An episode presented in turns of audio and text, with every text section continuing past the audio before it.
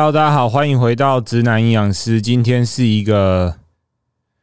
天气还不错，可是我有点焦虑的录音日。干，我昨天晚上第一次开自己的这个招生表单，然后，哎，我本来以为会就平平淡淡的，就是偶尔一天有个一两个人填就不错，然后结果这个热烈的程度啊，完全是超乎我的预期。所以我刚在录音以前做了一些紧急措施，对，所以现在有一点半痴呆状态录音，希望大家不要太介意。那，诶，这一集是我们直男养师第三季的最后一集，所以理所当然要由我本人来做一个小小的结尾。那从二零二一年年底录到现在二零二三年年初，也大概一年多了吧，不知道有没有一年半了。很高兴可以在诶这个平台跟大家上分享那么多有趣的事情，然后也邀请到了蛮多有趣的来宾来跟大家聊天，讲的好像我们要把这个节目关掉一样。诶，其实并没有，只是我现在先。谢谢大家，会比较有诚意一点。那今天最后一集主要是要来讲，嗯，我应该是我近期的近况更新了，因为算是发生了一件在我人生中觉得蛮重要的事情。嗯，前阵大家应该有看我发文吧，发了一篇这个文情并茂的这个文章，然后配上一些公司的照片啊，跟同事的合照。没错，呃，我选择在今年的二月底。结束我这个做了四年的工作，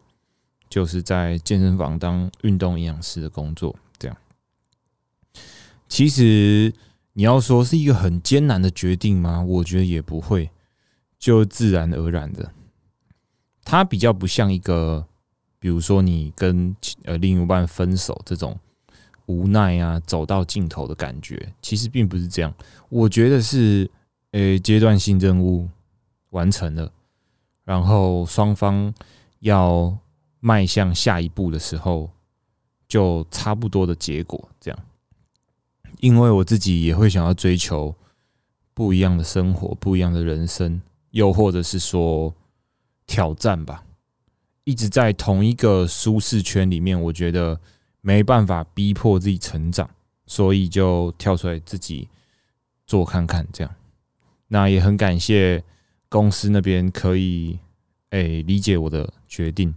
然后双方是有是以一个还不错的结果，然后分开的这样，然后也祝福诶之前的公司他们在未来可以越做越好，然后反而是我比较担心我自己啊，干自己出来混真的是没有自律就没有自由啊！你要自由，你就是要自律。我觉得这句话都是。我在离开这边之前，很多人会跟我讲的：“你确定你要出来做 OK？但你要保持非常高的自律，你才可以有你看到的那些自由。就是你表面上你看到一些诶自由接案的人，他们过得很开心啊什么之类，但其实，在背后很多时间你没有看到的时候，他们都是在疯狂的工作，然后疯狂的精进自己，可以让自己长期。”在这个社会上保持一个竞争力，对。那我自己其实属于神经比较大条，然后比较 chill 一点的人。比较 chill 就是，嗯，我不喜欢把自己逼到很累很累。但我又想了一下，干难得有这个机会可以让我去挑战自己事业、职涯生活中的这个极限啊，就是我从来没有，诶。工作量这么大过，所以接下来在接下来的两三个月，我应该试着拼看看。啊，我昨天还跟阿远说，就是我行销公司合作行销公司说，哎，干，我会会不会未来这几个月拼到他妈老二硬不起来，阳痿之类的？他说这样很好啊，就是刚出来接案，至少不要过得太爽，不然，诶，到最后可能会笑不出来。所以很感谢大家在呃我开表单后给我的支持，然后我一定会尽可能的服务到每一位，然后给你们最好的诶饮食规划的方向。这样好，嗯，哇，我们来讲一下这个这四年在这个公司发生的事情。好了，这个话锋一转啊，其实当初到这间公司的时候，诶，那时候我还念硕班呢，对啊，那时候我好像硕一下学期吧，还没有硕二，然后有一天在睡午觉。然后我同学就传了讯息过来，还是传一个截图给我。他说：“哎，那个皮大哥在征营养师，哎，你要不要去应征看看？你不是很喜欢这一块吗？”我说：“哎，看起来不错呀，而且我现在读硕班，闲闲的，我就想要发挥一下自己的才能，所以我就寄了 email 过去应征，这样，然后很顺利的，我也得到这个面试的机会，然后最后就应征上了。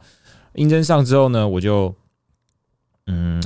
问了一个问题，说：“哎，当初很多人来应征，他说没有啊，就你，然后还有另外一个，哎，年纪稍微比较大，可是开价比较高的营养师。那最后我们就选择了你，这样就是可能年纪比较相仿，大家的目标也比较一致。但那时候我就觉得，那时候我就觉得，嗯，很棒，这是一个非常年轻、非常有活力的团队。然后在这团队里面，其实自由度很高，想要做什么都可以。我还记得那时候我们第一次见面的时候是。二月底吧，二零一九年二月底，嗯，刚过完年，我记得。然后那时候我们就约在当初诶旧场馆的那个长安东路的那个工作室二楼，我还记得长安东路二段五十三号二楼的那个工作室里面，它是顶让一间以前也是健身房的场地顶让下来，然后可是因为要做一些装修、一些改装，所以我们那时候进去的时候其实是一个工地。然后我们就拉了板凳，然后坐在那里，大家稍微认识一下，然后聊天一下，聊了一下公司的前景或什么之类的。我觉得那其实是一个很难忘的回忆，对我来说啦。因为诶，第一份工作进到的不是那种大公司里面工作，因为其实我以前大学的时候是非常向往进到大公司啊、外商企业里面工作，可以领一份还不错的薪水，然后又可以过得蛮体面的嘛，讲出去感觉蛮厉害的，但。我实际上做的第一份工作，完全跟我大学的时候预设不一样。我做的是一份非常新创的一个公司，但我觉得比新创还新创吧。你你你你看到的是一个工地，然后这个这个团队大概就五个人而已。我记得三个教练，一个营养师，一个老板，然后还有一个是我们的合作伙伴 Jack，他是诶负责我们网络行销，还有一些幕后的事情。好，就说六人好了。哦，还有 Tony 啊。假如 Tony 有在听这个 podcast，他可能会觉得干怎么没有讲我？Tony 负责我们一些财务的东西，因为他是学金融的，所以这方面就由他来管理。这样，所以是总共这样几个人，七个人吧，七人小组，超酷的。那时候还没有柜台小姐哦，那时候柜台大家还要轮流做，然后都还要学一些行政的事情啊，要会开发票啊，要会约课程啊，要会很多东西。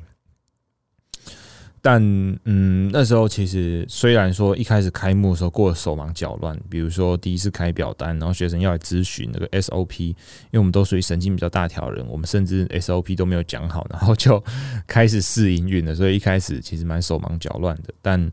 诶，都也是过蛮开心的啦，因为大家都算是第一次尝试健身教学啊、营养咨询这个方面的东西，觉得蛮新鲜的。嗯，所以做起来其实不会觉得很累，反而是非常有趣，每天过得很充实。然后下班后大家也会一起吃东西啊，一起聊天什么之类，感情还不错，蛮好的。我那时候也觉得，哇，营养师可以做到这样的工作是非常非常幸福的。嗯，因为在我印象中，营养师其实有时候做的工作蛮死板的啦，就在医院里面啊，或者是说你去当一些药厂业务啊、营养品业务这些的。对我来说，那时候会觉得，呃，如果我做这类的工作，我会想要找一间外商企业，至少薪水好。虽然说工作我有可能不是那么的喜欢，但至少薪水好。可是很幸运的，我并没有进到这些产业里面工作，反而是找了一个自己最喜欢的，然后做起来又很自由的工作。我们那时候其实并没有确切的规定说上班时间就是几点要到公司，只要。诶，你有客户，你再来这边跟他做洽谈，这样就好了。但大家其实没事都喜欢泡在公司里面。一方面是你可能过一两个小时就要就要工作，就要有客户要进来；那一方面是我们也很喜欢在那边大家一起吃饭、大家一起训练的那个感觉，其实不错，小小的挺温馨的。嗯，所以诶，一开始我在做咨询的时候，那时候也是很单纯呐，因为那时候其实对人际交流啊、沟通这方面都还没有那么有经验，会变成说我必须把我所学到的知识。转换到实物方面的时候，会遇到一些挑战。那那时候就也学蛮多的，尤其是在转换期的时候，因为并不是每个客户都可以买单你的专业知识，会觉得这很有道理。然后我也会很困惑，说：“哇，干这么屌的知识你不用，为什么你就是在某个环节做不好？”但后来想想。呃，在健康产业啊，就是在健身房，其实诶，商业导向蛮多的，就是他们花钱会想要看到成果，所以会变成说，你必须放软你的身段一部分，要去配合你的客户。但这个配合，你不要说非常的没有尊严、没有专业知识的去配合他，你反而是要站在他的立场想说，为什么他在这个环节会做不好？那我该如何利用我的知识？帮助他在这个环节做的舒服一点、方便一点，他才会愿意去执行这个计划。这样听不知道大家有没有听懂？但这是我觉得做了两三年、三四年之后才学到的东西。当然，你要适时的告诉他，让他知道说你一开始会让他，但我也是有底线的。我让你让到一定的地步之后，我会跟你说：“嗯，如果你都还是做不好了，我会跟你说。”呃，你这个执行率并不是很高，然后在这么长的时间下来，八到九周下来，你还是没有提高你的执行率，那会不会说你可能没有这么想要达到这个成果，或是说你可以接受你的成果来的慢一点吗？用这样的方法去让他知道问题不是出在指导者身上，可能是出在他自己身上。我觉得一般理性的人都听得懂了，对。他都会知道，嗯，是自己没有做好，并不是全部都是对面这一个指导者他没有料或是什么之类的，这会让你们双方的关系更好一点。因为也有学生是第一期的时候，前面第一期的时候配合度不是很高，那可是我跟他培养的感情还算不错，就是他也会困惑说，嗯，自己怎么没有成果？但他后来也知道说，哦，对啊，其实就我就北蓝嘛，我就 A 小，就是不那么好好做。那到了第二、第三期，他。真的开始下定决心改变的时候，他成果就慢慢变好。我其实也遇到蛮多这种学生的。对他第一期，我讲个玩笑话，捐钱给我，只是非常感谢他这个爱的贡献。但我是有，我觉得我是有找到他那个痛点，然后让他愿意在第二、第三期可以拿出一点决心，然后去改变自己。我觉得看的也是蛮开心的。对你这个钱钱没有白捐呐，开玩笑的。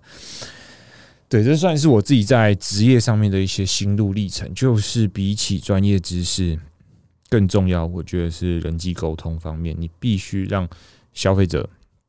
买单你的方法，因为我们都知道增肌减脂这件事其实没有想象中那么难。很多人会问我说：“哎，学长，那个运动营养啊，营养师那个运动营养要不要去读什么书啊？我可以从哪里开始学到一些诶运动营养相关的知识，很屌的知识？”但我左思右想了一下。首先，第一个运动营养，你想知道的是跟增肌减脂有关的，还是跟运动表现有关的？因为我我坦白说，如果你要讲的更细一点的话，运动营养应该比较多是跟运动表现有关的。那如果你要说跟减重、增肌减脂有关，那就是一般的那种临床营养的减重这个分支吗？应该算是吧。但很多人都把它跟运动挂钩在一起，我不知道为什么。可能在这方面，呃，比较多健身房是在做这件事情。然后一开始把营养师引进到健康产业的也是健身房，因为以往营养师做减重只会在医院的门诊里面做，直到我不敢说我们是不是第一个啦，但绝对是前五个啦。直到皮亚开的那间健身房之后，开始引进。开始有这个营养师跟教练配合，营养师在健身房帮民众做饮食规划的这个概念之后，从那个时候开始，我真的发现蛮多健身房陆陆续续会开始想要找营养师进来，但他们遇到的问题可能会是找营养师，他想找，可是他找进来不知道叫营养师要干嘛。这也是很多学弟妹问我说：“哎，学长，我好不容易找到了一个在健身房的营养师工作，但我跟我的雇主配合好像有一点障碍。”这样，所以，哎，我刚刚讲到哪里？有一点障碍，对。所以营养师进到这个这个这个产业里面，其实有时候是要去建立那个系统，也是蛮累的。那这个系统建立好了之后，反而在健康产业这一端，我觉得在医院，你可能真的会讲一些比较专业的东西，真的教他一些，比如说食物分量上的换算，或者是说一些如何去控制血糖、控制血脂，然后你的体重太重会怎么样？你跟他讲这些，在医院还很合理，对。在医院，我觉得没有那么多沟通协商的环节，但在健身房、在健康产业的时候，你除了咨询那一次会遇到客户以外，你还要跟他留赖，然后保持日常的联系，表示说你并不是只有咨询那一次会遇到他。在在这个医院的减重门诊，通常营养师跟客户就只有咨询的时候会接触，回去之后完全不会联络。诶。做就我所知是这样了，我不知道会不会有哪些学弟妹或学长姐会把自己的联络方式还是留给客户，但就我所知是不会。但在健身房，因为我们必须做出学生的成果，就是 before after 嘛，让他有感的变瘦，所以其实我们都要留联络方式给他们，然后持续的追踪他们。那变成说，诶，日常你们的感情的培养，你们的协商沟通就非常重要。你明明知道，你今天只要照这个热量吃就会稳定变瘦，但学生就是不做。或者是说，他可以为自己找很多理由，就是哦，我今天这一餐好像要聚餐，或者是我这一餐工作忙没时间吃，那我下一餐应该要怎么吃？我不小心因为这个这个时间点某些店没开，我就选择了一个比较不健康的食物。我跟你讲，各种理由、各种借口都有。但我觉得，呃，既然你花了这笔钱，你想要请营养师帮你改变你的心态。不要只是说，哎，我花钱，他却帮我想到什么很屌的方法，但我觉得那超不切实际的。反而是说，你要觉得，嗯，你付了这笔费用，你找到一个有专业知识的人来监督你，但同时你也要很配合，然后把饮食控制这件事摆在你生活中的前三位，就是很多事你必须是把它摆在饮食控制之后的，你做起来才会真的有效果。如果你是真的非常非常被动，希望营养师帮你想办法，我觉得知识再好再屌的营养师都没有办法帮你瘦下来。哇，讲真好沉重哦。我刚刚明明只是在讲公司发展而已。对啊，我们诶那时候公司其实做到就是已经有一个还蛮不错的发展的时候，我觉得很可惜，很可惜的是就遇到了。算是近二三十年内健康产业最大的瓶颈吧，就是我们的 COVID nineteen。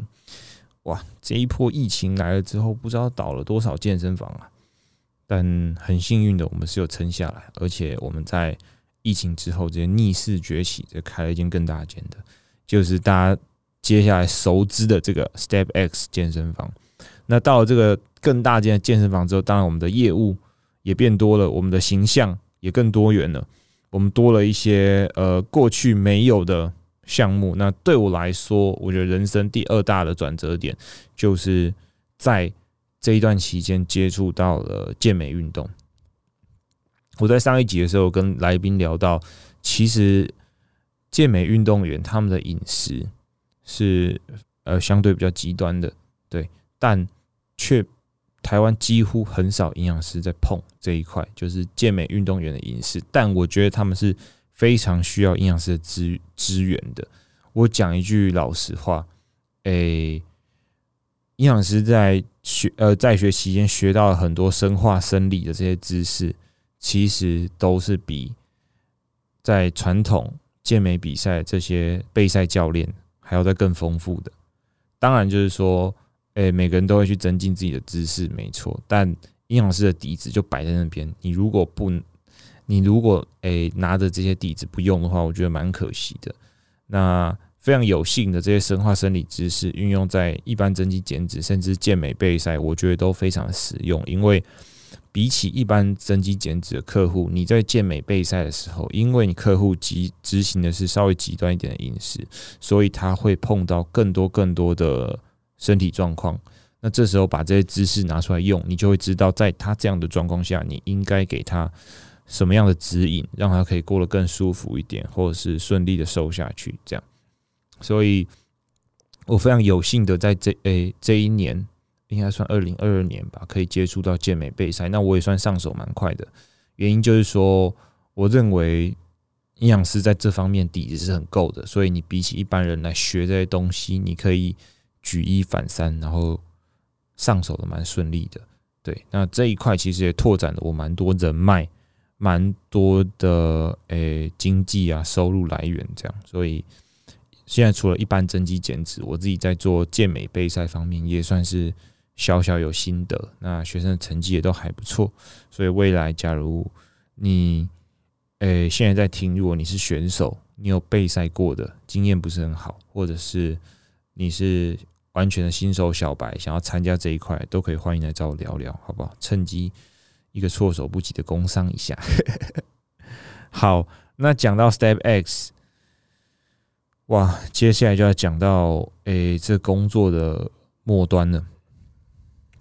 因为我进到 Step X 之后，老实说，虽然说这个业务有拓展了，但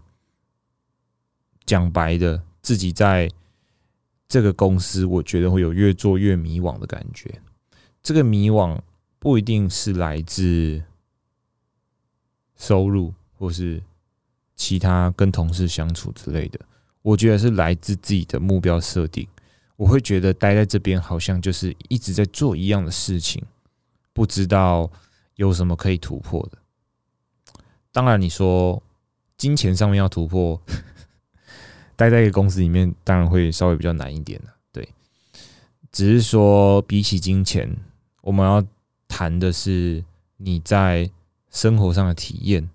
很多不同的体验。因为我现在年纪其实没有到很大，然后我有想过，干我如果在这边待到一个公司里面待到三十岁的话，我会不会错过很多东西？嗯，那这时候刚好我又做了，在这一年我做了很多。努力做了一些自媒体的东西，比如说 Podcast、IG 的经营。我也听了很多朋友说，其实自媒体做起来会让你做任何事都比较容易，然后你的生活也会比较丰富一点。这时候我也是开始思考，说是不是我应该把自己不止定位在营养师的角色，我必须去做更多的多元定位、多元人设。所以我最后想出的方法是。我在二零二三年，尤其是今年，我会希望可以除了营养师的角色以外，把自己的社群经营好，然后做一个多元化一点的 KOL。这个其实没有那么的容易，因为我主要的收入来源如果还是来自营养师的话，我会非常的 care 这一块，就是我会拨比较多时间给营养师这个角色，我反反而没有办法放开来做 KOL，所以我。想出的办法就是我需要更多的时间，那需要更多的时间，表示说我可能就不适合待在一个企业底下工作，所以我最后的决定是我想要自己出来做做看，我就跟公司说：“诶，很感谢你们这三四年来，不管是流量啊，不管是一些待遇方面，都很感谢你们照顾，但是。”我觉得人生要进入下一个阶段了，所以大家可能，诶要在这边分道扬镳了。但大家以后还是朋友，对我之后跟前公司还会有一些合作啦，对对对，但可能就是 case by case，就不像之前那些那样的合作这样。我们还是不错的朋友吧？哎，有在听吧？如果你有在听的话，我们现在应该还是不错的朋友吧？就是。在这个圈子里面，我相信没有人会想把关系搞差。那我自己也是尽量用了最我觉得合理的方式去处理这段感关系。这样，那未来在运动营养师上面，我自己希望可以做到的角色，因为我主要还是做增肌减脂，然后健美备赛为主。我其实蛮希望可以接到一些跟运动表现相关的客户。对啊，这边小小的许愿一下。但运动表现，我认为。诶饮食方面占的比例就没那么多。我其实自己有分析过，因为我接过一些零零散散的客户，比如说跟量级有关的建立啊、举重这些的，他们需要在特定的时间内减到一定的体重，同时这段减脂的期间，他们也会希望可以维持一定的运动表现，那就会变成呃。我在这方面的一个挑战，就是如何维持他们的运动表现，同时让他们的体重顺利的瘦下去。对，然后可是如果像是你说是球类运动这些的，真的跟营养师关系就不大，顶顶多帮他们做个减重，然后增肌之类的。你他们大部分的运动表现还是跟他们的训练、跟他们的天赋比较有关系。对，所以营养师如果要跨到诶运动表现界，除了跟量级有关的。以外，我觉得另外一个就是耐力运动哦，耐力运动真的接超少，几乎没有接过这类的 case。他们耐诶耐力运动员跟我目前所有接到 case 需要的这个准备比赛的方式又不太一样，因为他可能需要一些更长时间的运动，所以什么像是肝糖超补这种方法，我以前也都没有尝试过，所以小小许愿一下，希望自己的这个接触的人群可以种类越来越多一点。对好，我之前开玩笑说，我之前开玩笑说什么？我说，哎，除了这个营养咨询以外，我也有在做感情咨询。我真的发现，我很多学生他妈跟我聊天聊一聊之后，都会跟我说他什么感情不顺遂啊。哲君可以陪我聊一下，我最近晕船了。我真的觉得很瞎。你们是真的把我的干话认当认真，是不是？就是我在 IG 上面常说我什么我晕船大师啊，解晕专家。感情咨询大师，哎，其实我蛮蛮蛮开心，大家可以这样信任我，因为我自己的感情经历并不是说特别丰富，我就交了四个女朋友而已，对，四个，然后前面三个还是那种没有很认真的那种，就那时候年纪还小吧，我不会想说要如何认真的经营这段感情，我只是觉得哦两个人在一起开心就好了，这样，要知道我目前这段感情里面，其实我跟我女朋友也是学了蛮多东西，因为我们。花很多很多时间在沟通，不管是打字，不管是当面对面聊天，或是有时候可能有一些争吵之类的，都是花了蛮多时间沟通。所以自己在感情上还算有所成长，所以可以分享一些经历给身边的朋友。那也很感谢这些客户啊、网友、粉丝，可以诶很信任我，然后把他们的问题丢给我，然后我给你的建议，我觉得。你们可以听听就好了。干，我有时候真的是干话讲太多，你们不要当真。对，就是希望你们在感情路上面都可以顺遂，然后遇到好对象。毕竟大家会在嘴说：“哎，这这几年来爱情都变得很很素食，素食爱情之类的。”我觉得也合理啊，因为前阵子看到一段话，我觉得蛮贴切的。有些人他们在。换对象的过程中，他们只是觉得目前这个对象，就是他们俩在交往的时候，可能会有遇到一些问题。那他的问题摆着不解决，一直累积、累积、累积，到最后，其中有一方感觉到累了，好，他也不思考自己问题出在哪里，他就是直接跟现任的这个对象分手、分掉嘛，然后再找下一个对象。但他找下一个对象，他们就只是在换不同的人做一样的事，就是。可能你跟前一个对象交往两三年，那你下一个对象也是一样在做一样的事，比如说去玩的地方都一样啊，然后一起做的什么兴趣之类的，然后也是一样，到两三年你们累积的问题甚至都一样，然后因为你自己也没有改嘛，那你还是会累积一样的问题，然后到了一个点，哦，差不多了，我累了，分，然后再找下一个，然后一直就是去执行这样的轮回，然后没有意识到说。你这个人在谈感情上会出现一个什么样的问题，甚至是瑕疵？我觉得这个叫反省吗？还是叫反正就是自我思考蛮重要的。有时候自己一个人静下来去思考一下问题出在哪里，其实都蛮浅而易见的。这样，嗯，感情没有想象中那么难难呐，因为感情是一个很主观的东西。哦，对了。有时候我们可能还会因为交往了很多段感情，然后我们真的学到了一些东西，我们会把太多的客观条件套在未来的对象上，就是我挑对象一定要有什么，一定要有什么，一定要有什么。但我觉得那个都其次啊，因为爱是非常主观的东西，你很喜欢这个人就是很喜欢，不喜欢就是不喜欢。等你确认这个很喜欢或是不喜欢的感觉，你再看这个人有没有符合你的某一些客观条件。如果他刚好符合八成以上，那我觉得就超屌。但他如果只有符合一半的话，我觉得你也不要气馁，因为你真的很喜欢这个人，我觉得你就可以试试看。前几天，前几天我我我女朋友跟我讲了一句什么东西啊？哦，爱情没有适合，只有磨合啦！干他妈讲了一句很像那种网络上叉叉语录才会出现的东西，但瞬间觉得很有道理，对啊，我觉得没有百分之百的适合，就只有哎，你愿不愿意去磨合？因为，嗯，我们在一开始。谈恋爱的时候，一定会都会有些冲动。那在冲动的时候，